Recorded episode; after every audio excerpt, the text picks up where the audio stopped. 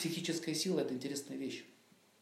Она э, э, говорит, у меня нет сил работать, или, у меня пропала надежда, или у меня пропало желание жить, или там еще что-то пропало. Это что, это что за слабость наступила? Мышцы на месте.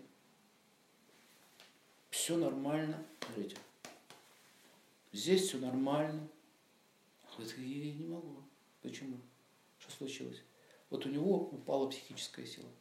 Э, она может упасть от разочарований, она может упасть от... Э, вот что такое депрессия? Депрессия – это упадок психической силы.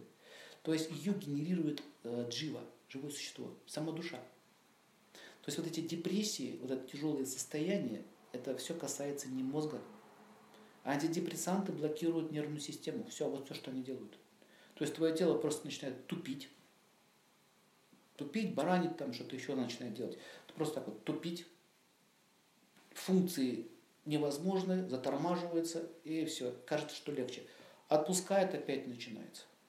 Понимаете? Сейчас очень много людей используют антидепрессанты. Особенно в западных странах.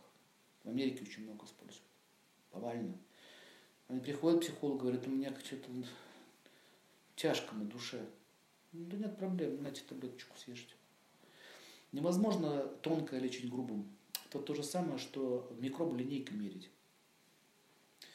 Поэтому психическая сила, вот я вам объясняю, вот, э, слово мокш, мокш переводится как э, освобождение, э, свобода. Вопрос свободы от чего? Свобода от страданий.